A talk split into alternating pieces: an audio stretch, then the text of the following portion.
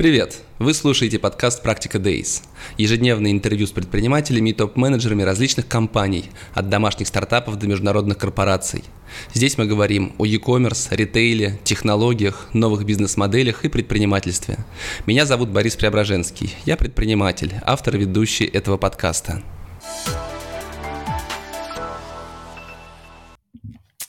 Всем привет! Это «Практика Days» – ежедневные прямые эфиры о ритейле, якоме, технологиях и предпринимательстве. Я автор ведущий проекта Борис Преображенский. Сегодня у меня на 367-м, уже 367-м выпуске в гостях Александр Воронин, сооснователь проекта «Мой город», франшизы городского мобильного приложения, проданного более 400, 400 раз, а сам проект был продан в 2019 году. С того же 2019 года Александр развивает франшизу доставки роллов и пиццы «Инь-Янь». За полтора года открыто 18 Dark Kitchen в четырех регионах. Выручка за 2021 год составила 146 миллионов рублей, если судить по странице а, Александра на Фейсбуке, где он публикует постоянно какие-то цифры, и доставлено более 160 тысяч заказов. При среднем чеке 1100 рублей в Московской области и 800 в регионах. Наши партнеры. Агентство диджитал-маркетинга Medianation. Inventive e-commerce, оператор, предоставляющий полный комплекс e-commerce услуг для международных брендов. Perfluence, продажи через блогеров по модели CPA. Upload – увеличение продаж в e-commerce через пользовательский контент. SAP Customer Experience – лидер рынка бизнес-приложений по трансформации клиентского опыта. Решения SAP Customer Experience позволяют быстро вывести процессы продаж, маркетинга и клиентского сервиса на новый уровень зрелости. Вот так. Александр, привет, рад встрече в эфире. Как начался твой привет. год? Спасибо, что позвал. Да, спасибо, что пришел. Как начался твой год? Э, слушай, ну хорошо отдохнул с семьей, зарядился. Э, сейчас как раз вчера первый рабочий день, э, вошел уже в ритм, готов на новые свершения, Новый год, новые цели. Ну а как первый рабочий день, если доставка суши, она не могла остановиться ведь? А, ну, здесь скорее э, первый рабочий день управляющей компании. То есть, если говорить про точки, то как раз-таки там первые э, Первые новогодние недели – это у нас самое жаркое время, и вот, например, там на прошлой неделе у нас э, в Ульяновске там случился первый рекорд, мы за неделю впервые в городе смогли сделать миллион выручки. Вот. то есть, как бы, но по сути вся эта деятельность, она уже ведется до, и мы то есть готовимся, готовим там определенные акции, меню, персонал, э, и уже когда происходит сам э, процесс э, отдыха, так скажем, новогодние каникулы, да, наши сотрудники на точках все усиленно работают, но управляющая компания как раз может выдохнуть, передохнуть, наметить какие-то цели и планы на этот год и уже 10 числа, как все белые люди, начать свою работу. Угу. Заряженный и готовый к новым свершениям. Отлично. А, давай начнем, наверное, все-таки с истории. Мне всегда очень интересно, почему люди становятся предпринимателями. Расскажи, пожалуйста, когда и как так сложилось, что ты занялся собственным бизнесом? А, ну, наверное, скорее, как сейчас можно говорить, я изначально был самозанятым. А, получается, в 2008 году на третьем курсе института, а, то есть я по профессии инженер-схемотехник, и я просто стал перекупщиком вот, перекупщиком машин. Вот. Меня к этому делу притянул отец. А, почему стал? Ну, потому что я достаточно рано женился, то есть, получается, в 20 лет и переехал на съемную квартиру, мне нужны были деньги, помимо того, что я учился в институте. В Владивостоке? После... Нет, э, в Владивостоке я родился, так как у меня отец служил в морских погранвойсках, а уже вообще сам я из Подмосковья, родители у меня из Подмосковья. То есть, как бы моя основная локация – это Зеленоград, то есть, получается, здесь я вырос и учился. И э, потом уже, после где-то шести лет эм, э, активной деятельностью в перекупщиком, то есть у меня там даже какая-то мини-сеть такая своя выросла, то есть я до семи машин э, свою сеть э, э нарастил. Э, я брал деньги у своих там друзей, знакомых, э, и их деньги, на их деньги, получается, крутил, так скажем, машины и им отдавал 50% прибыли. А, благодаря этому бизнесу я получил какие-то первые навыки в продажах, и меня позвали работать брокером по коммерческой недвижимости в Москве. А, это именно когда ты занимаешься офисной недвижимостью. То есть я искал э, офисы для крупных компаний и корпораций в Москве, то есть для релокации или для расширения. И вот там я уже столкнулся с тем, что нас прям э, обучали, обучали. То есть мы проходили там различные тренинги по саморазвитию, по коммуникации, по продажам. Вот. И там, э, получается, свои навыки я еще больше укрепил. И за два года я там, получается, закрыл там 14 сделок, Самая крупнейшая у меня была это а, как сейчас помню, особняк на Каланчевской, это рядом с РЖД, вот, там целый особняк, 5000 э, метров, снял банк, вот. Там я получил хорошую комиссию, и э, все равно я хотел работать э, как-то на себя. То есть я как бы понимал, что вроде как брокер это отдельный, э, как бы отдельная единица, у тебя нет э, там графика 5.2, но мне хотелось именно свой бизнес. То есть почему я должен на кого-то работать, я хочу создать что-то свое.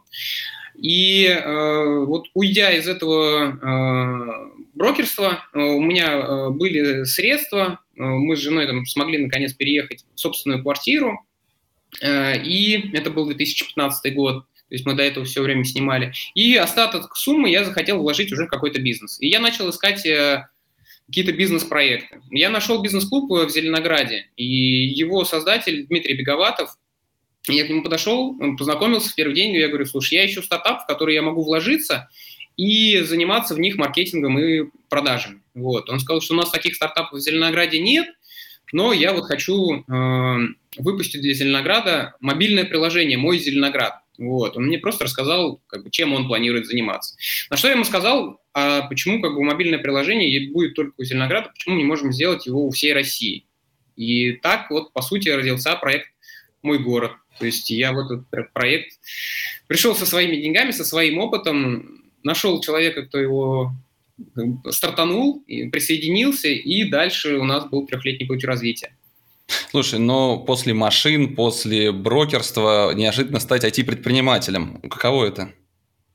А, ну, я все равно был около IT-мира, да, то есть я учился в Зеленограде, Московский институт электронной техники, по профессии я инженер-схемотехник.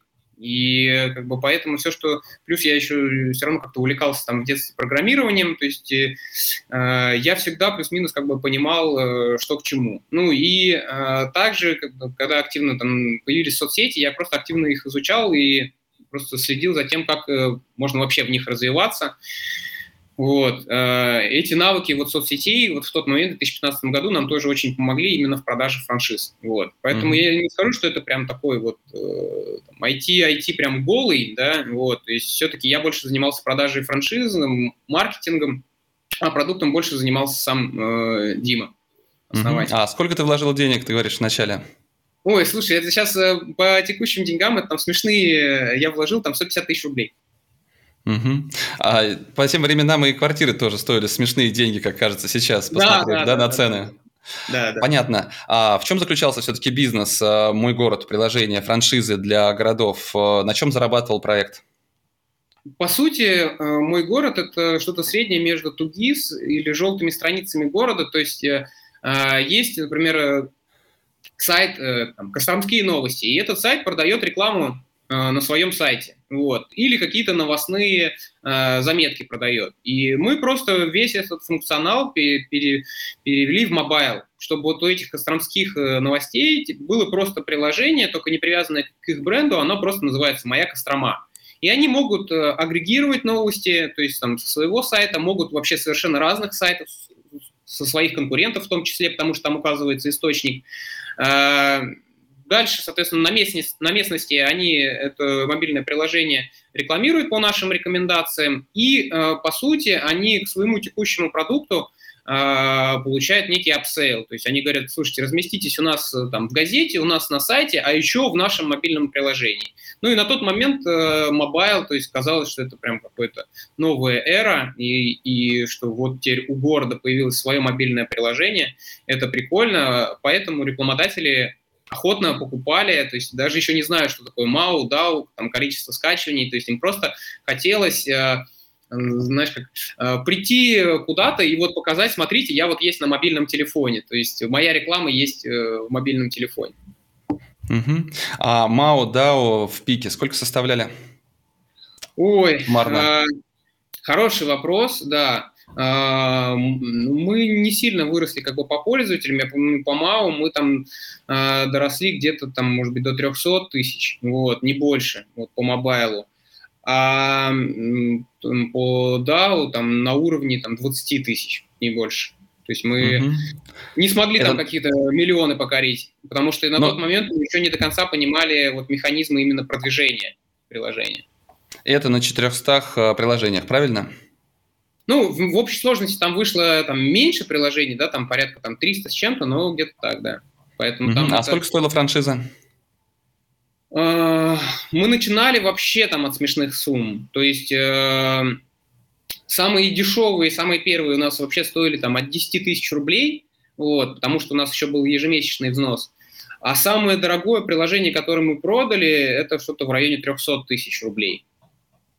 Угу. Это город, И... там, по-моему, Новосибирск. А что дальше случилось с этим проектом? А, слушай, мы, у нас э, вообще проходила сделка, то есть мы хотели двигаться куда-то дальше, то есть мы как по сути, без инвестиций э, взяли как бы все СНГ, но надо было, во-первых, искать какие-то другие варианты заработка, помимо просто сбора денег с франчизи, э, то есть надо было зарабатывать как-то напрямую, либо с пользователей, либо с рекламодателей, и плюс к этому рынок России в этом плане очень ограничен, вот, поэтому мы не привлекали там инвестиции на то, чтобы наращивать именно аудиторию. Э, мы хотели выйти на какие-то новые рынки. И в тот момент мы встретились Э, мы проходили акселератор Филтех, в котором мы познакомились с Игорем Рыбаковым. И у нас проходила сделка э, на полмиллиона долларов э, на то, чтобы мы вышли в Юго-Восточную Азию. То есть это, например, Вьетнам, вот, Пакистан, Индия. То есть те страны, в которых очень много городов, и там очень много mobile а. То есть там mobile а больше, чем веба. То есть там люди изначально покупают себе мобильные телефоны дешевые на Android. И гипотеза была в том, что мы должны двигаться туда, а вот те наработки, которые мы с помощью инвестиций э, будем использовать там, мы можем в том числе использовать и в России. Но вообще как бы в планах была именно международная экспансия, потому что были аналоги нашего проекта э, в Штатах и в Канаде, и как бы мы видели, что эту историю можно дальше как бы развивать. А, но, но в свое время мы проходили акселератор Free, отдали 3% Free, и так получилось, что Free не захотели на текущем раунде продавать свою долю. То есть они э, сказали, что они хотят выйти позже для того, чтобы побольше иксов заработать. То есть у них была вера в то, что они для... выходят слишком рано. То есть там прошло всего полгода с акселератора. Вот. Э, сейчас я, в принципе, могу понять их позицию.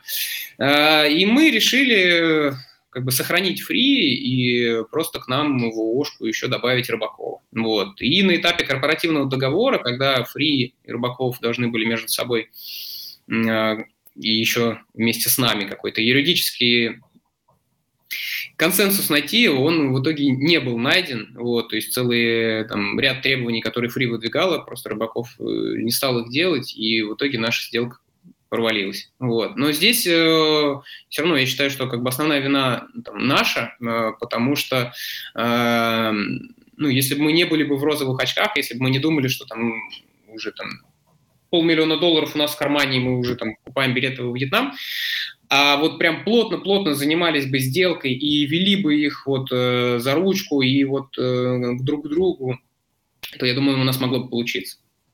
Угу.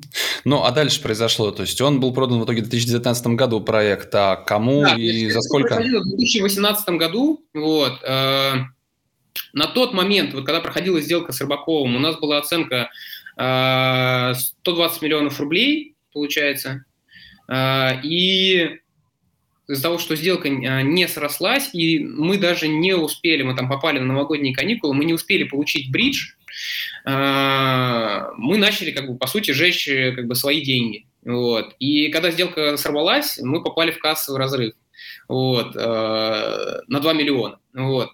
Ну, как бы сейчас как бы, звучит небольшой суммой, но почему-то тогда мне казалось, что это как бы вообще... Конец света.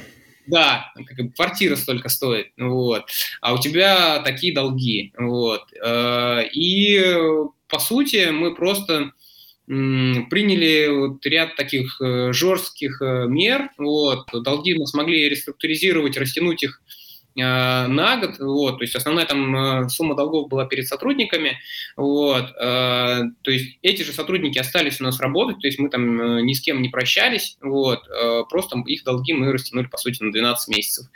И параллельно с этим, то есть на нас мы связались с IT-брокером Алексей Комаров, вот, спасибо ему огромное. А, может быть, знаешь такого? У нас с Алексеем общий проект даже есть, Market фонд а, по покупке marketplace брендов, конечно, знаю. Вот, видишь, как мир тесен. Вот. А первый, первый мой онлайн-эфир, который был Слушай. до практика Days, был как раз с Алексеем, да. Леша, привет большой. Вот. И Леша нашел нам покупателя, а, то есть сначала он как бы детально изучал нас, вот, а, ну, как бы, по сути, у нас, э, вот как сейчас в Иньяне, то есть я все открыто публикую, то есть там же также я открыто публиковал и там. Мы, соответственно, как бы платили налоги, то есть мы вообще были белые и пушистые, потому что мы изначально были завязаны с фри, вот, то есть у нас как бы была ОшКа, как бы все, все было четко. Поэтому нам делиться цифрами, то есть э, мы не видели в этом никакой проблемы, и мы прям э, вот по сути, Леше отдавали traction. То есть мы ему отдавали каждый месяц отчет о том, как бы, как у нас идут дела. Вот. А, и так скажем, то есть мы не знали, да, кому он как бы это отправляет, вообще отправляет ли это кому, но в итоге появился покупатель, там сначала как бы такой тайный, потом Леша нас как бы потихонечку-потихонечку познакомил, потом этот э, покупатель уже начал за нами э, следить за, за всем нашим трекшеном. Э, и по сути, то есть эта сделка, она длилась, ну не год, но где-то 9 месяцев, вот так. То есть это очень... Э, эм, то есть сделка была не на эмоциях, а то есть человек э, Э, увидел э, вот как раз в этом проекте возможность, то есть у него как раз были международные связи, и он понимал, что даже если он там, не знаю, в Индию продаст мастер франшиз, то он просто сделку по покупке нас может окупить там десятки раз. Вот. Э, что, собственно, как бы я вот лично как как директор по развитию, ему говорил, ты, ты понимаешь, что в России ты там эту историю не окупишь, но за счет э, международной экспансии как бы можно легко это сделать. Вот. А он там жил в Таиланде, жил в Дубае, вот. И, как Кстати, бы, последняя, сути... извини, одна из последних новостей на странице официальной «Мой город» – это как раз открытие на Бали. Да? Прикольно, да. слушай, видишь, ты как это э, посмотрел. Я... Вот, и то есть мы, по сути, проект отдали как бы со спокойной душой и с чистой совестью. Потому что... Ну, за, как... все были... за какие деньги? Вывернут наизнанку. Слушай, там небольшая сумма, то есть мы ее отдали в итоге за 15 миллионов. Рублей? Да, да, вот так. Понятно. Слушай, грустно было, когда там такая оценка... 10 раз, да. Слушай, ну все равно после такой оценки вот за 15 миллионов отдать, причем, извини, 9 месяцев положить на эти переговоры, а суммарно, наверное, больше. Да, ну, да, да. грустно просто. Проклинал ты фри проклятый и вообще то, что пошел в акселератор или нет в тот момент? Нет, вообще, слушай, как бы, я еще раз говорю, э, фри вообще, я считаю, как бы, не знаю, как своим вторым домом. То есть я там познакомился с такими людьми, а, то есть, ну, фри это же не вывеска, это люди, а эм, это вообще был какой-то золотой состав фри. Вот, то есть, вот те, кто вот из фри меня слышат, э, э, ну, я попал туда, получается, в 2016 году, вот, э, причем у нас там целая история есть того, как мы туда попадали, потому что мы два раза проходили заочный акселератор, э, и только потом пошли в очный, то есть мы были там э, очень такие упертые ребята, нас очень не хотели брать. Но мы росли, показывали рост, э, и, соответственно, в итоге нас самих уже звали туда, вот, как бы очный акселератор. Я считаю, что это был вообще уникальнейший опыт, то есть, ну, сейчас я уже как бы понимаю, что фри это, по сути, такой вот близкий курс к MBA, вот, но а, именно заточенный под стартапы. Вот. А, и тогда был рассвет вообще вот такого стартап-движения в России. Я вот не, рад, что я в него попал. Вот. То есть Э, и с проектами, с которыми я познакомился. То есть есть ребята, которые э, там очень э, сильно выросли. Вот. Есть ребята, которые уже в Forbes попали, да, с которыми там я рядом сидел там на соседних партах. Вот. Блин, на их месте мог быть я, да, с Рыбаковым ну, да, вместе да, в ну, обнимочку. я как бы нормально как бы, к этому отношусь, то есть как бы у каждого свой путь. Вот. И как бы поэтому Э, я вот искренне только рад за ребят. То есть у тех, кого mm-hmm. получилось, э, никакой зависти, я только рад. Э, фри – это очень крутые люди. И трекеры, с которыми с нами поработали, то есть то, ту методологию вообще работы, которую они вот заложили мне в мозг, то есть эм, как бы по сути, да, вот многие там... В общем, ты всем желаешь, всем желаешь да, пойти. Да, да. Ну, нет, ну сейчас, как там сейчас дела обстоят, я не могу сказать, вот, но, но, но на тот момент это точно было как бы must-have. И вообще, в принципе, в любые акселераторы э, я ну, в любом случае как бы советую именно для начинающих э, предпринимателей, стартаперов, которые ну, не до конца понимают вообще, куда они как бы полезли. Угу. А что было дальше? Были сеть магазинов, кулинарию дома. Откуда деньги на все это? Как все это получилось? И чем а, закончилось? Ну, слушай, ну, какие-то деньги, естественно, у меня остались в продаже, вот, то есть, и э, вообще... Это как в, Евротру... в Евротуре. О, у меня есть доллар, я куплю себе отель. 10 типа магазинов кулинарии на там 15 миллионов, это как-то... Вот, э, типа того. Ну, э, как бы, во-первых, давай разделим на троих, вот, потому что у нас было в проекте трое, вот, это раз. Во-вторых, э, из этих 400 э, франшиз, которые мы продали, э, был один э, самый талантливый наш франчизи. То есть его зовут Максим Дубровин, и он из города Рузаевка. Это республика Мордовия, вот, как раз столица Мордовии – это Саранск. И он показывал лучшие результаты вообще как бы по продажам. И он сначала приехал в 2017 году ко мне в Москву, просто познакомиться а потом я уже ответным визитом поехал к нему э, в Саранск. И он также еще плюс поучаствовал э, в развитии мой город, то есть он э, как один из лучших, э, точнее лучший франчайзи, просто начал участвовать и в продаже франшиз, то есть на своем примере. И у нас тем самым даже как бы такой удаленный отдел продаж э, франшизы «Мой город» образовался вот в Рузаевке. То есть это был такой региональный хаб. А когда проект э, «Мой город» э, завершился, э, мы с ним продолжили общение, и у него была доставка роллов инь которую он открыл в 2014 году. То есть все это время у него параллельно эта доставка роллов существовала.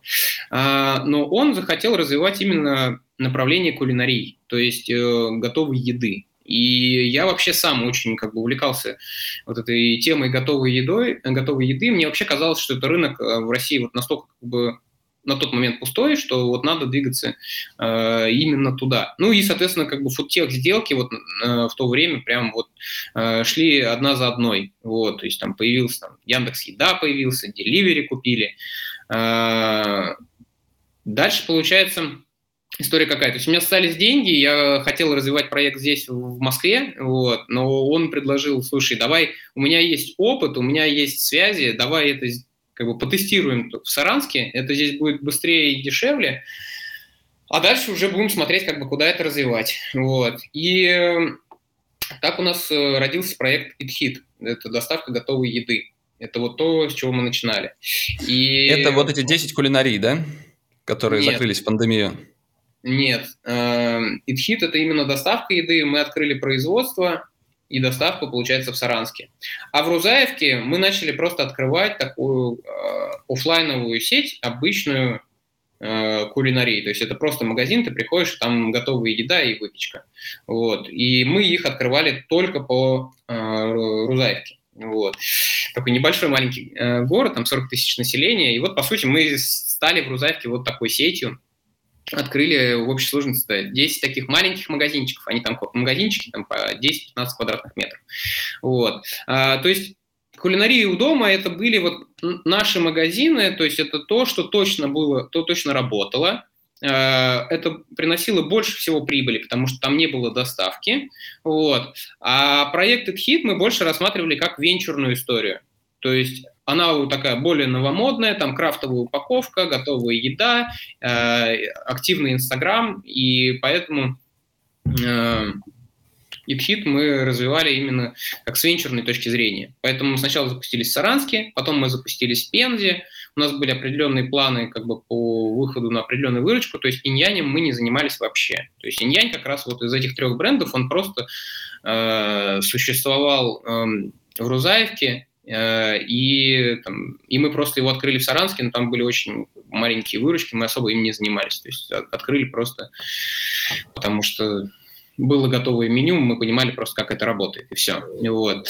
Э, но пришел март 2020, вот, э, и получается тот наш основной источник денег, эм, классический, так скажем, это вот магазины кулинарии у дома, то есть эм, они могли работать, то есть они могли не закрываться. Но какой смысл работать, если улицы были пустые?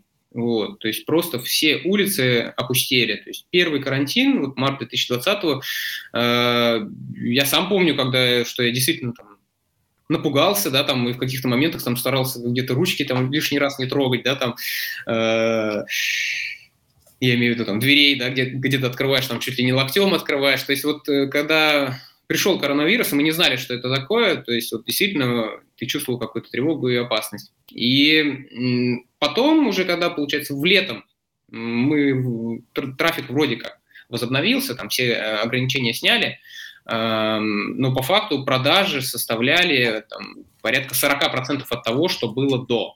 А доставка готовой еды вообще умерла, потому что она стала неактуальной. Доставка готовой еды актуальна, когда город кипит жизнью.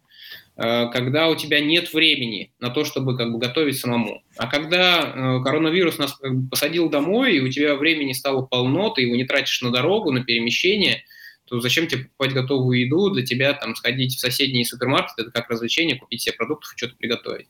Вот. Поэтому, получается, все направление с готовой едой у нас умерло. А инь-янь, который был брошенный, э, начал расти. Угу. И это было несколько точек, да? Э, две. Две точки. Но начал да, расти. Да.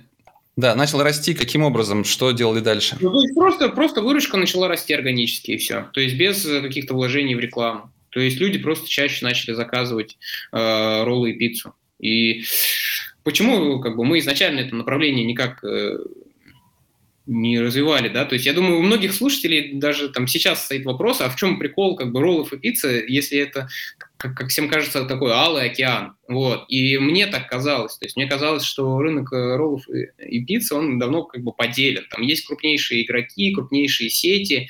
А в каждом городе там 20-30 доставок. И как бы какой смысл вообще туда лезть? Ну и плюс у меня все равно такое было э, стартаперское, то есть мне хотелось какие-то новые рынки открывать. Вот. То есть я там первооткрыватель. А здесь это какая-то понятная как бы, классическая история как бы, про деньги. Вот. И поэтому сначала у меня к этому душа вообще не лежала. То есть я видел, что он растет, но как-то... А у тебя какая доля в этом бизнесе была? 40. 40 на 60 у нас. Вот.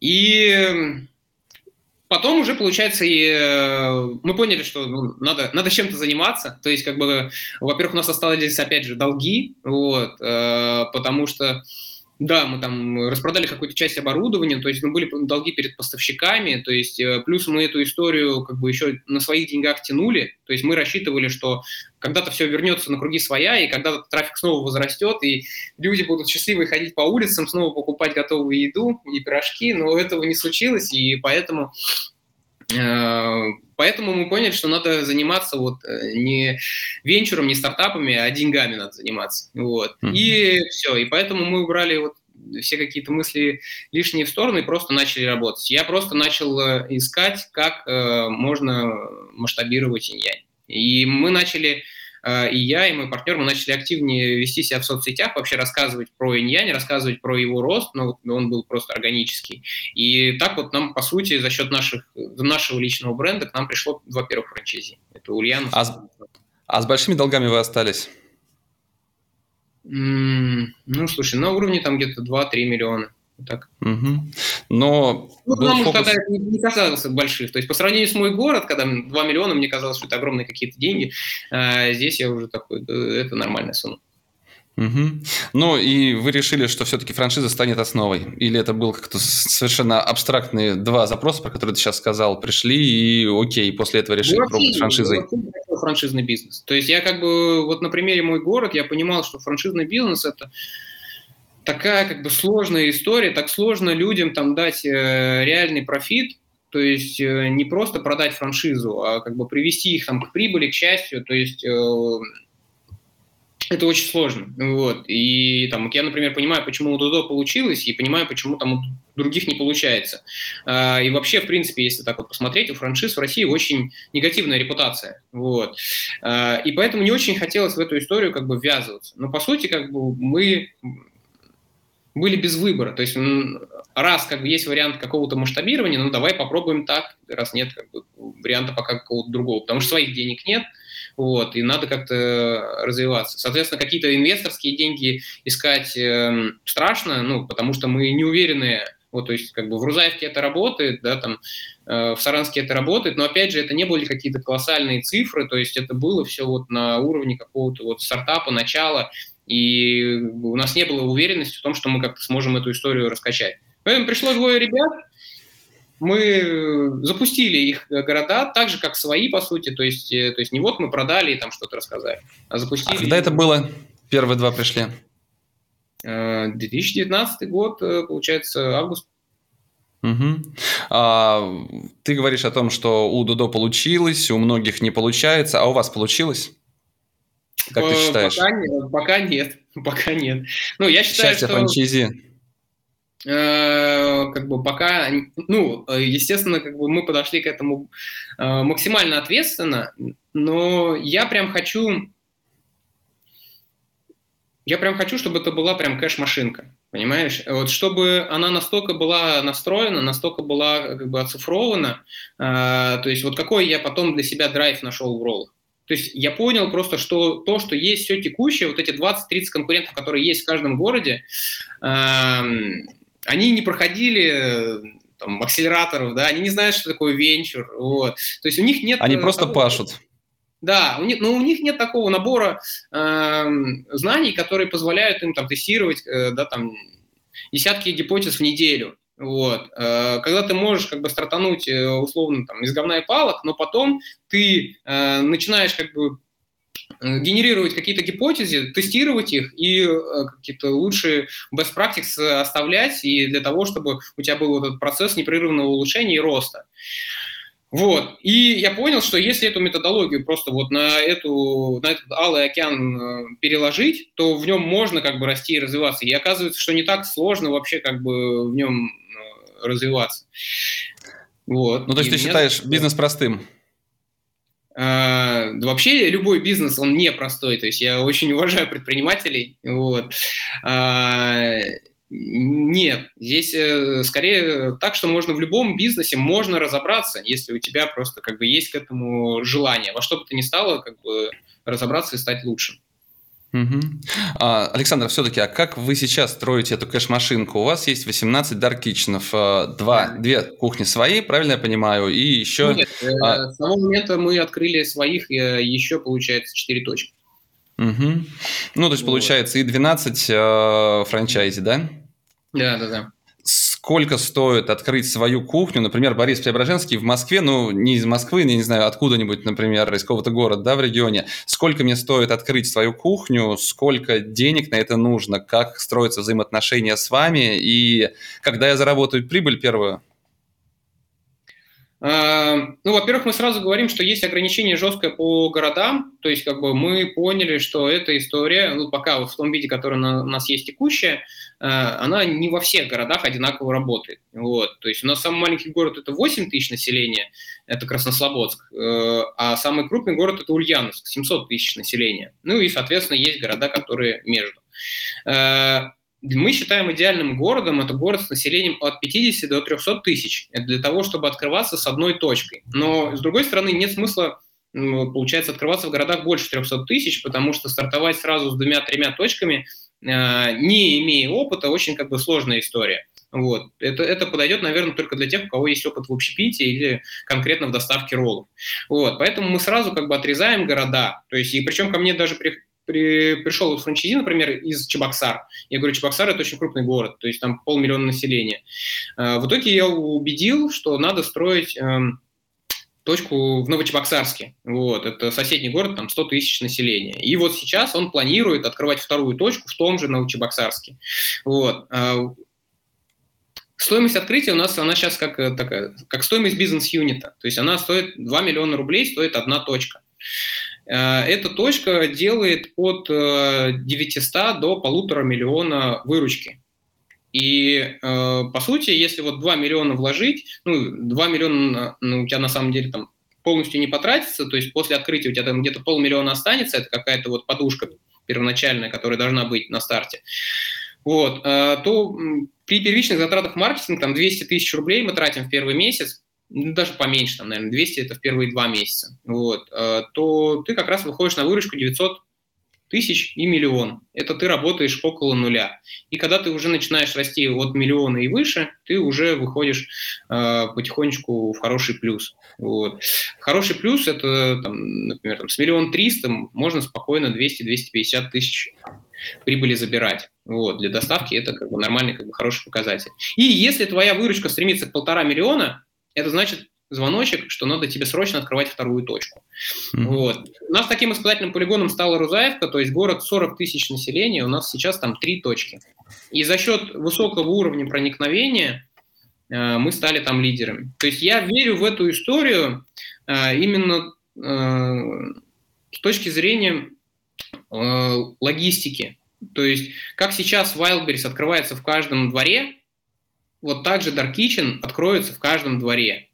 А, у нас даже точка вот есть в Зеленограде, и там э, одноэтажное здание, и в этом одноэтажном здании, то есть там получается такой колодец из э, жилых домов, вот, э, и в этом посередине одноэтажное здание. И там в этом здании Wildberries, Озон и Иньянь. Угу. Все. А сколько метров? Сколько метров кухня должна быть и сколько человек на ней работает? 50 метров. Вот. И мы, получается, вот на троих делим это здание, и, по сути, жильцы, которые живут вокруг, они получают доступ э, ко всем, э, считай, товарам. Благам современного цифрового общества. Да, да, то есть еды. они на зоне могут купить себе, там, не знаю, технику, книги, э, там, все что угодно, да, там на Wildberries могут купить себе там одежду, там, э, и у нас, соответственно, могут заказать еду. Вот, то есть все, вот мы как бы, и поэтому я вижу вот инь именно в связке, то есть даркичины, они будут идти в связке вместе с дарксторами и вместе с пунктом э, выдачи интернет-магазина. Угу. И, соответственно, а сколько... проникновения в городе должен быть очень высокий. То есть одна точка должна быть где-то на там 20-30 тысяч населения. А сколько человек работает на одной точке? Э, в смену, получается, у тебя работает там 5 сотрудников. Два сушиста, там, один администратор и два курьера. Я выписал себе специальную э, затраты на открытие. Это 300 тысяч паушальный взнос, 150 тысяч аренда на два месяца помещения, 300 тысяч ремонт помещения и проведение коммуникаций, 350 тысяч полное оснащение кухни, 300 тысяч продукты и упаковка для запуска, 200 тысяч затраты на первые два месяца рекламы и 200 тысяч резервный фонд. Правильно? Я просто хотел математику как раз понимать, как она да, строится. Да, да. Из этого... Там, там, поменьше сумма получается. То есть сейчас мы уже говорим 2 миллиона. То есть чтобы резервный фонд был побольше. Угу. Ну, это я просто у тебя нашел в одном из комментариев где-то на vc.ru, а, для того, чтобы сохранилось как раз в эфире. А, вы говорите о том, что открывать, открывать, открывать. Блин, но доставки суши и на самом деле даркичнов, то, что даркичнов называем. У меня в эфире были и MyBox, и Тануки, они есть везде, и еще огромное количество других компаний. Почему к вам должны приходить клиенты, когда выбор действительно огромен? Что вы умеете делать такого уникального, чтобы они приходили к вам? Или это просто найти точку, на которой в этом колодце нету никого из конкурентов, и все? А, ну вот опять теперь возвращаясь э, в Тануке, Тануки есть только в Москве, вот, Тануки есть только в Подмосковье. В России 1100 городов, то есть я как человек, который развивал проект «Мой город», знаю, сколько в России городов, вот. А, да, рынок Москвы, он там, наверное, самый лакомый, вот, и самый крупный, но тем не менее у нас в России 150 миллионов человек. И если вот эти 150 миллионов разделить на 30 тысяч, э, которые вот я говорил ранее, да, там, что это достаточно вот одной точки, чтобы она кормила там 30 тысяч населения то оказывается точек можно открыть просто там десятки тысяч в России. И ни одной сети еще даже близко нет такого уровня проникновения. То есть на самом деле а, крупной сети в Dark Kitchen пока в России нет ни одной. Вот. А, ребята там из MyBox, они тоже в большей степени там сначала там стартовали с форматом takeaway. Вот. Э, это как раз тот формат, который отлично стрелял до пандемии, то есть когда был высокий трафик. Вот. Сейчас, да, все будут потихонечку как бы перебываться на Dark Kitchen.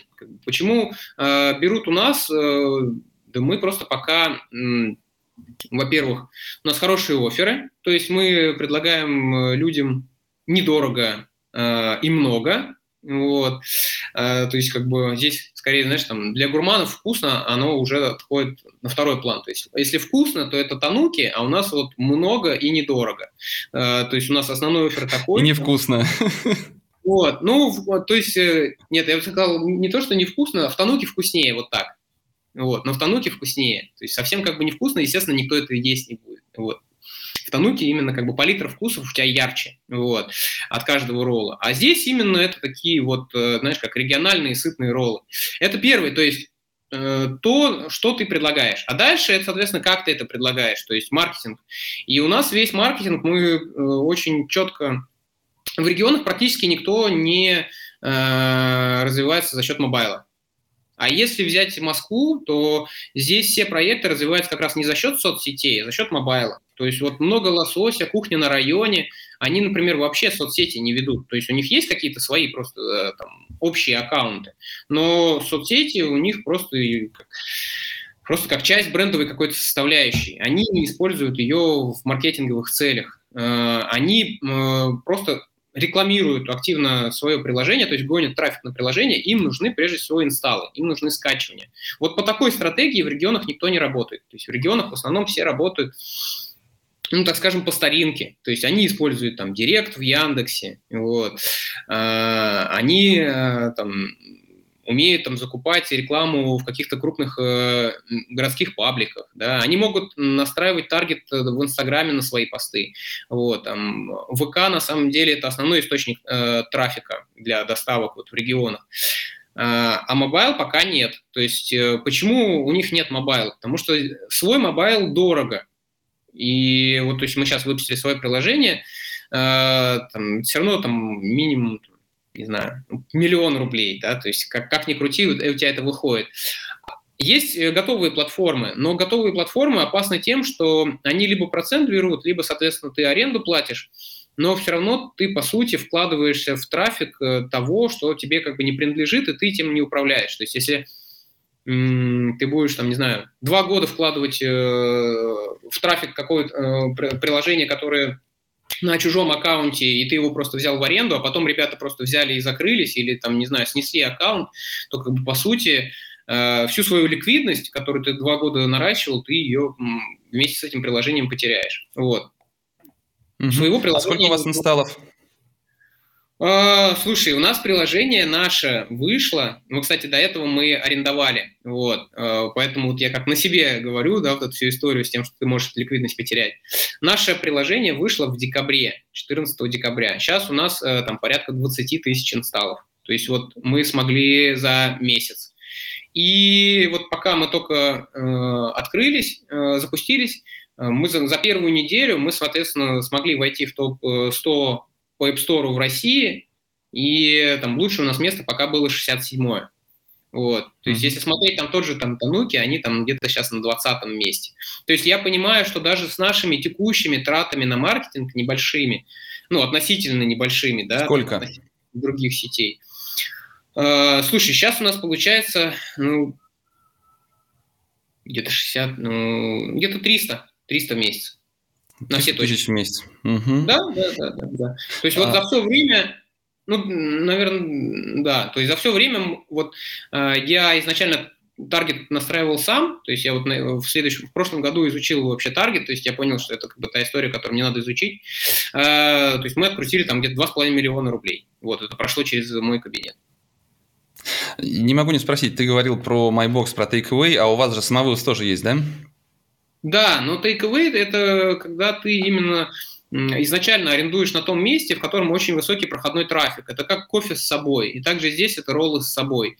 А, это немножко просто другой бизнес, то есть он, как правило, ставится, да, где трафика много. И а, а мы, получается, у нас именно производственное помещение, мы, у нас трафика вообще нет. То есть человек может приехать к нам забрать, вот, а, но по сути мы находимся в такой локации, в которой просто, например, удобнее курьерам. То есть вот чтобы был удобный подъезд курьером. Uh-huh. А там, где трафик, как правило, наоборот, курьерам подъехать сложно, потому что это где-то находится на каком-то оживленном месте. А доля самовывоза сейчас какая? Ну, очень При... там маленькая, не знаю, на уровне там 5%. То есть на uh-huh. уровне там Доставка у вас собственная или это какие-то партнеры? Нет, доставка у нас полностью своя. Вот, то есть, и э, я так скажу, что мы к Delivery подключились только вот на этих каникулах. То есть, э, Олег Хаустов, директор по маркетингу, он читает мои посты, он спрашивает, а почему же вы к Delivery до сих пор не подключились? Вот Олег докладываю, мы подключились. А, но курьера мы используем э, именно своих. А сколько сейчас платите? Сейчас у всех стоит такая достаточно большая проблема с курьерами, с доставщиками. У вас э, пеший автотранспорт? У нас э, только авто, то есть вообще как бы пешие. Свои машины? Да, свои машины. И получается, э, ну, в разных регионах по-разному, но если так грубо взять, то от 100 до 150 рублей заказ. Угу. А в расчетах на открытие не было, по-моему, машин. Нет, но машины-то свои имеется в виду курьеров. Они со своими а, машинами. А, свои. Свои машины курьеров, понятно. А, Delivery Club, Яндекс Еда, Чибис, а, ну, у Чибиса меньше процента, ребята были у меня в эфире. А вы готовы отгружать там сколько, 30-35 сейчас процентов или там новые сети еще больше процентов вставляют? Чибису, кстати, тоже привет. Мы с ними на одной лавке во фри сидели, вот, э, на соседних. Э, к Чибису мы, кстати, подключились первыми. Вот. Э, Чибис берет 15%, с Delivery Club мы договорились на 14%. Угу. Это не а... так все страшно, на самом деле. Понятно. А сколько все-таки себестоимость суши и роллов? Я не знаю, мне интересно. Если говорить про себестоимость, то все стремятся к цифре 30%. То есть вот 30% это вот э, такой золотой стандарт э, считается э, в доставке. Вот. То есть это тот порог, если ты выше которого ты поднимаешься, то ты, по сути, демпингуешь, да, то есть некоторые там предложения акционные могут там до 40 доходить процентов, но, как бы, по сути, там они уже работают практически в ноль, вот. Если говорить в целом про маржинальность бизнеса, то она составляет как раз там от 10 до 20 процентов, вот, в, в разные, соответственно, как бы сезоны. Э, поэтому фудкост там где-то на уровне 30% вместе с упаковкой. А вы сейчас прибыльные? Да. Ну, мы сейчас, у нас вообще нет никакой там венчурной истории, то есть э, как раз вот э, я тебе сказал про поводу кэш-машинки. Наша цель, чтобы каждая точка приносила прибыль. И те точки, которые сейчас приносят прибыль, они генерируют свой фонд.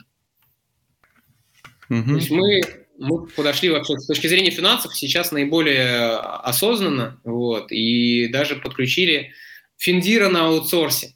Есть такая услуга. А сколько сейчас человек работает в команде? Четыре. Управляющей компании, я имею в виду. Четыре. Четыре. Слушай, ну и как вы четырьмя сотрудниками умудряетесь обрабатывать вот эти новые заявки, и еще и за паушальный взнос вы же должны сделать там определенный набор услуг, вы ищете помещение, команду собрать. Как это удается сделать?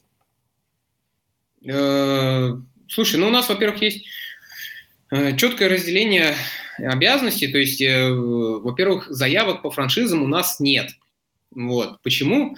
Потому что мы нигде не рекламируемся. Вот. Мы разместились месяц назад на топ-франшиз, оттуда пришла одна заявка. То есть я до последнего не хотел там размещаться. Э, мы растем органически. То есть вот мои посты в Фейсбуке, э, мои посты ВКонтакте, то есть только за счет моего личного бренда. Вот, то есть мой партнер практически перестал Инстаграм вести. Вот, так периодически ведет, да, у него там тоже там, интересанты бывают, но в основном сейчас это все мой э, Facebook и мой ВКонтакте. То есть это только личный бренд. На рекламу самого, самой франшизы мы не тратим пока ни, ни рубля.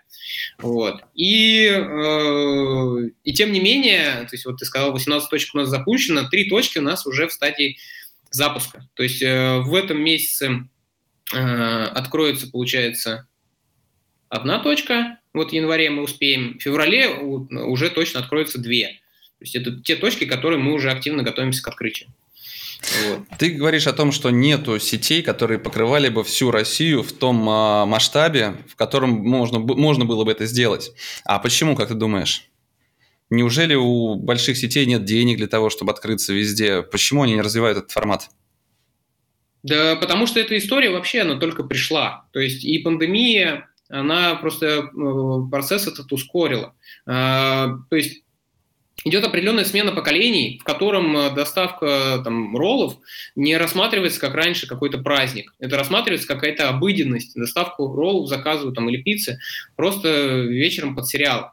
А вечером сериал сейчас смотрят чуть ли не каждый день. И, соответственно, там один день, если мы там что-то приготовили, а на, а следующий день мы можем что-то заказать. И плюс э, там наш офер, да, то есть за 700 рублей мы можем тебе привезти много роллов, вот, и, ну, ты объешься вдвоем точно. И э, и плюс к этому, соответственно, пришла история с пандемией. То есть два фактора просто сошлись в одном. Смена поколений и пандемия. И за счет этого э, не стало больше людей заказывать доставку, а просто люди стали заказывать доставку гораздо чаще, чем делали это раньше. А рынок изначально как бы был подстроен еще под как бы прежние, так скажем, объемы. Вот, поэтому мы заходим в любой город, и мы можем сразу сходу с первого месяца no-name Э, бренд, да, которого там знать никто не знает, э, компанию Иньянь, э, мы можем делать от миллиона выручки. Ну, наверное, пора звонить опять Игорю Рыбакову, говорить, слушай, у нас тут новый проект, фри да больше нет, нет, нет на борту. Ну Нет, и почему? Говорю, Открывать не три точки, а 33 точки в месяц. Все-таки, а, пример, ты публикуешь данные, вы двигаетесь такой по, по пути, похожему на Додо. И э, для того, чтобы открывать быстрее и быстрее большее количество точек, продвигать франшизу, активнее рекламироваться. Все-таки, ты говоришь, зашли в город, э, вы тратите небольшие деньги, то есть таргет влупили по, на приложение, на приложение и да. понеслась. Ну, это звучит на самом деле как какое-то золотое дно просто. Берешь как можно больше точек по всей России, открываешь а, рекламу на мобильное приложение, причем совершенно разумную, и понеслась. Я не знаю, почему я слушал в эфире от а, директоров по маркетингу Тануки и MyBox о том, как все сложно, как они строят какие-то космические корабли, когда на самом деле все достаточно просто. А, почему вам так удается все это легко? Ну, во-первых, я не скажу, что легко. Э, самая большая сложность – это персонал. Вот. Вот где э, дьявол кроется. Поэтому вы не нашли еще пятого сотрудника. Да, да, да, да. И в этом, кстати, он был. У нас был операционный директор, но он только месяц отработал, мы поняли, что он нам больше не нужен. А, слушай, Э, так же, как с таргетологом. У нас был таргетолог, вот, э, я от него научился, как, как настраивать таргет, и подумал, зачем он мне нужен, если я сам теперь это умею. Вот, э, да, вот если в каких-то процессах я уже совсем стану узким звеном, то, наверное, я буду еще усиливать сотрудников. Ну, почему нельзя расти быстрее? Ну, потому что все равно пока на текущий момент ну, в каких-то городах сложно. То есть вот последний город, который мы запустили, там, например, Зеленоград, э, мы немножко не рассчитали сумму и запуска. Мы открыли две точки, потратили 3 миллиона. Оказалось, этого мало. То есть надо было минимум там, миллиона 4-5. Да? То есть как бы, когда у тебя есть доступ к каким-то длинным деньгам, то, понятно, там, э, ты просто их там докидываешь и вырастаешь до нужных тебе выручек. Но когда у нас вот сейчас вот мы полностью развиваемся как бы на свои, то это уже как бы сложнее. Вот. Э, то есть пока мы просто ну, не хотим супер быстро бежать, мы не хотим масштабировать хаос. То есть мы в этом рынке, получается, вообще всего полтора года. Вот. Да, круто, что мы там почти 150 миллионов выручки сделали за прошлый год. А, ну, я не знаю, я понимаю, что это все равно как бы на уровне такого малого бизнеса в России, то есть обычная какая-то небольшая цифра. А, и как нам хочется побольше поработать пока над самим приложением. И нам больше всего хочется поработать вот то, что как раз вот у Дудо очень хорошо внедрено, это какие-то регламенты работы сотрудников. Вот там э, весь дьявол. То есть я вот здесь сейчас могу красиво рассказывать, какие мы крутые, да, но если зайти почитать там отзывы про какие-то конкретные точки, то там будут писать, что как бы хуже нас никого нет. Э, почему так происходит? Потому что ты отвез тысячу заказов, из этой тысячи заказов ты мог 50 заказов обслужить плохо. Вот. И вот эти 50 человек, они идут, собственно, и писать эти негативные отзывы. И я понимаю, что такого быть не должно. То есть, э, да, там, за счет чего развивается, развился Макдональдс? За счет того, что он может масштабировать качество. И качество не только продукции, но и качество работы сотрудников. Вот. Э, хотя мы посмотрим там на вторую сеть, там, например, KFC или там Burger King, и мы видим, что вроде все то же самое, но, например, сотрудники, вот лично по моему мнению, там не знаю, менее вежливые, менее ответственные, да, то есть вот у Макдональдса это как бы получилось. И вот пример Додо, то есть э, почему ребята очень хорошо развиваются, потому что они могут на себя брать ответственность, они могут брать на себя много, большое количество заказов. Они, э, скорее всего, сделают в твоем заказе все правильно. Они, скорее всего, привезут тебе все вовремя.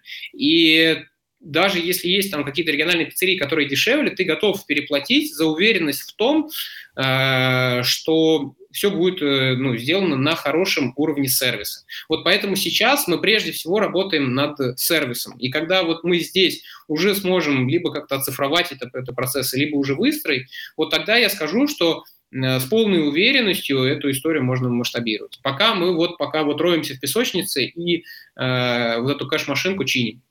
Угу. К слову сказать, про Макдональдс мы будем говорить 31 января с директором по цифровой трансформации Макдональдса в эфире как раз. А если затрагивать тему Дудо, то все-таки там во главе всего автоматизация стоит, насколько я понимаю да, этот да, бизнес. Да, да. Недавно заходил, у меня рядом с домом находится Додо Пицца как раз. У нас дети все называют Додо Пицца. Любую пиццерию называют Додо Пицца. И э, насколько я понимаю, мы еще с Дудо в эфире вообще не говорили ни разу, а, там автоматическая система говорила, давайте быстрее давайте быстрее сотрудникам, а, видимо, отставая по графику выполнения заказов. А что у вас под капотом, какая IT-система, как все это работает? Можно ли говорить о том, что у вас все готово для того, чтобы вот так вот масштабироваться? Все-таки сервис – это производная, мне кажется, во многом именно от IT. Что под капотом? Вот э, как раз я хочу сказать, что сейчас ничего нет под капотом. Под капотом сейчас только то, что у нас CRM синхронизирована с мобильным приложением, и заказы как бы приходят э, напрямую туда. А, плюс к этому человек видит реальный статус заказа, то есть он в производстве, он, соответственно, в пути, все. Вот. А на уровне работы персонала пока там вообще никакой систематизации нет. То есть там на уровне приезжает команда из другого города, учит местную команду, как надо работать. То есть пока у нас э, как в доисторические времена, то есть опыт передается из уст в уста. Поэтому какие-то вот э, регламенты работ, да, то, как можно это, эти регламенты с точки зрения как бы IT внедрить, э, вот как бы пока вот всего этого у нас вообще нет. Вот. И вообще в целом я тебе скажу, что я э, до того, как там э, вообще предпринимательской деятельностью делать, я был в общепите, то есть я в свое время работал официантом в Викитории э, в 2007 э, году, вот. И э, с тех пор, вот даже в той же там Якитории вообще ничего не изменилось. Э, и с точки зрения работы персонала также. То есть как они справлялись э, с тем, чтобы как ты говоришь, да, там сотрудники работали быстрее, там просто был шеф-повар, который просто стоял над ними и говорил, давайте работать быстрее.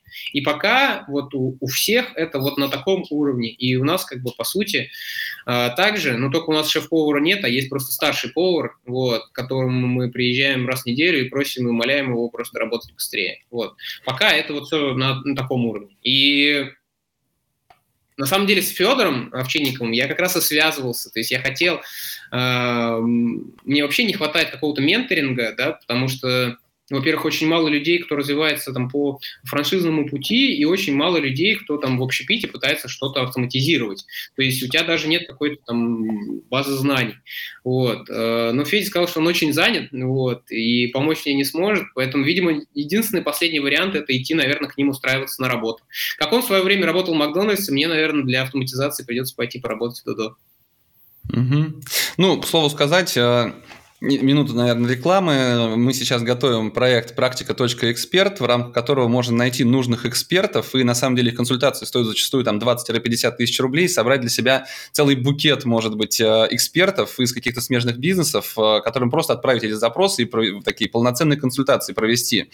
И просто часто ко мне обращаются разные люди, просят посоветовать, познакомить с кем-то. И это самый простой способ, мне кажется, брать и чужой опыт применять к себе, не умоляя, пожалуйста, какую-то встречу провести. Понятно, что Овчинников, он занятой человек достаточно, а, ему нужно провести еще очередную ревизию по своим а, франчайзе, да, прежде всего. А, но такой способ, он тоже есть, мне кажется, что это вещь, которой нужно пользоваться, это просто удобно.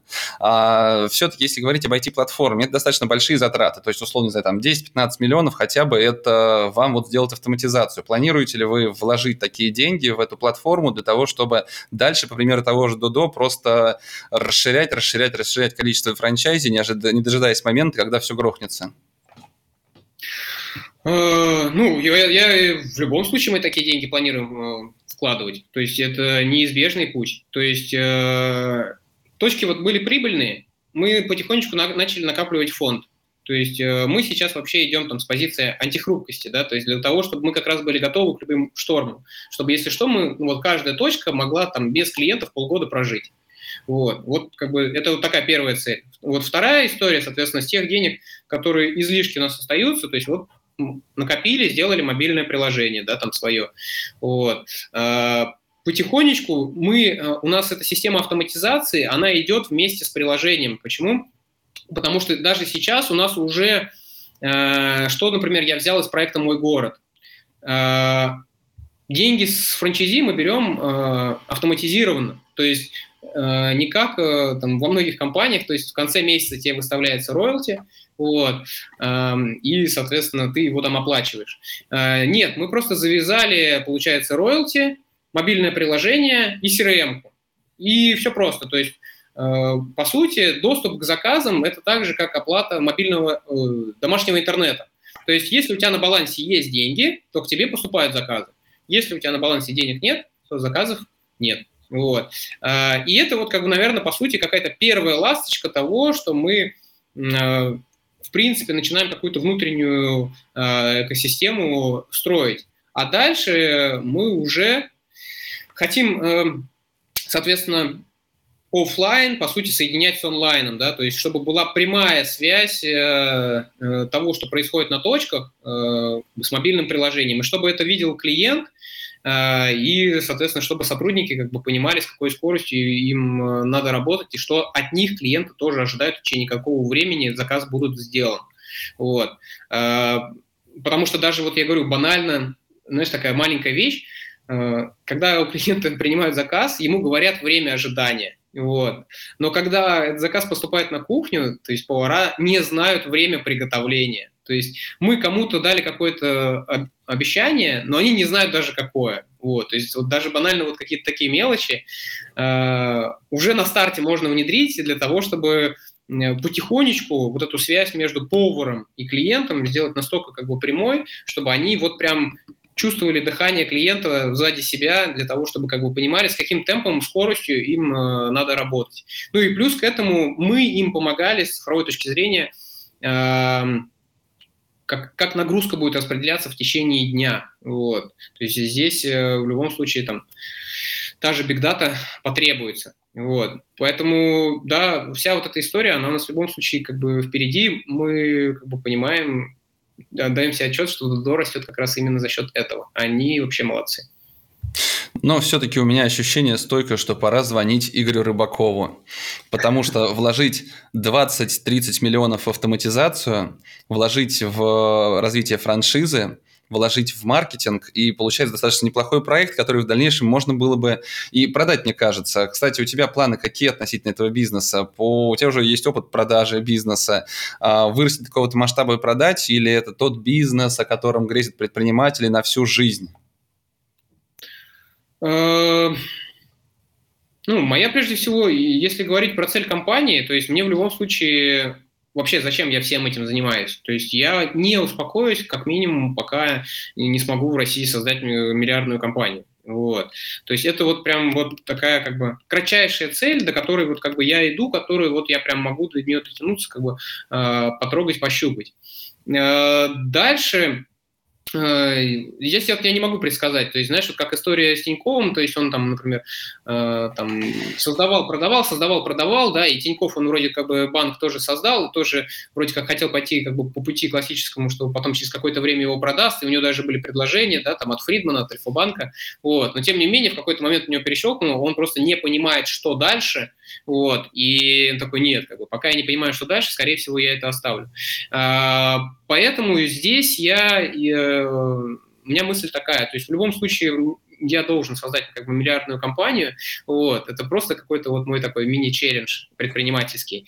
И второе, э, если у меня будет как бы интерес и развитие Э, внутри иньяня, вот, то я буду развиваться в нем. Если я для себя в чем-то увижу как бы перспективы в другом, да, то, может быть, я просто оставлю себе какую-то там часть доли, вот, э, либо там как бы полностью выйду из, из проекта. То есть я здесь э, скорее уже буду как бы ориентироваться по факту. Но построить именно крепкую, прибыльную сеть очень хочется. Потому что я вижу, как вот крупные сети, и франшизы в том числе, да, вот самые крупнейшие франшизы по роллам в России, они очень скрытные, у них вообще ты не допросишься даже не то, что там прибыль, они и выручку не показывают. Ну, почему так происходит? Потому что там, у них там есть 300 городов, и из них, дай бог, 100 успешных. А остальные 200, они либо на уровне э, нуля, вот, либо вообще э, операционно убыточные. Вот. Э, то есть это бизнес по продаже франшиз. Вот мне не очень не хочется бизнес по продаже франшиз. Мне хочется именно какой-то реальный профит нести и клиентам, и владельцам точек. Вот. Там, пусть это владельцем будет управляющая компания или я, или франчайзи, это уже не имеет значения, то есть главное, чтобы они были прибыльными. Поэтому прям самая кратчайшая цель – сделать так, чтобы каждую точку, которую мы запускали, она была прибыльная. Вот. Если там чуть более долгосрочная, там на ближайшие там год-два, то это э, миллиардная компания. Вот mm. что уже за этим горизонтом, ну, я, наверное, сейчас как бы могу только как-то предполагать, есть различные варианты. Ну, а каким ты видишь кратчайший путь к этому миллиарду? Вполне хорошая цель. Миллиардная компания, стабильная, прибыльная. Каков кратчайший путь, кроме того, который описал я? Нет, в любом случае э, бизнес, для бизнеса, для роста деньги – это топливо. То есть здесь никуда ты от этого не денешься. Это твои деньги, да, либо это внешние деньги. Эм, кратчайшая цель – это создать э, боеспособную вот эту единицу, что я, у нас есть четкая уверенность, и мы ее там не раз опробовали, что у нас э, нормальные э, метрики по выручке, у нас нормальные метрики там, по возвращаемости клиентов, по их удовлетворенности, да, потому что вот даже самый простой и банальный параметр, который там тот же Додо меряет, а, а мы еще пока нет, вот, то есть вот сначала мы на основе одной маленькой точки э, сможем вот эти параметры определять, как только мы поймем, что все ок, вот тогда уже можно, наверное, искать деньги на именно управляющую компанию которой можно потратить на автоматизацию, в которой можно потратить на маркетинг и рассказать о том, что вот мы есть сеть инь давайте к нам присоединяйтесь. Вот. И там уже дальше два пути, да, то есть либо сама управляющая компания будет открывать точки, либо развиваться там франшизным путем. Вот. Ну, как бы, по сути, вот цель на 2021 год – это сделать вот эту боеспособную единицу. Ну, где-то до середины года мы точно должны к этому прийти. И плюс к этому пока мы просто органически растем, даже никак не рекламируясь. Угу. Но, Отлично. Ну, ну что, я желаю, чтобы... Инь-янь, инь так же, э, как Wildberries, будет в каждом дворе. Вот. Угу. Ну, отличный план, и я очень искренне надеюсь, что все получится. Спасибо, Спасибо тебе большое, что нашел время присоединиться. Успехов тебе, компании. Ну и что, ждем миллиарда, ждем мощной автоматизации и инь-янь в дворе у меня около дома. Спасибо тебе, пока. Хорошо, спасибо большое, Борис.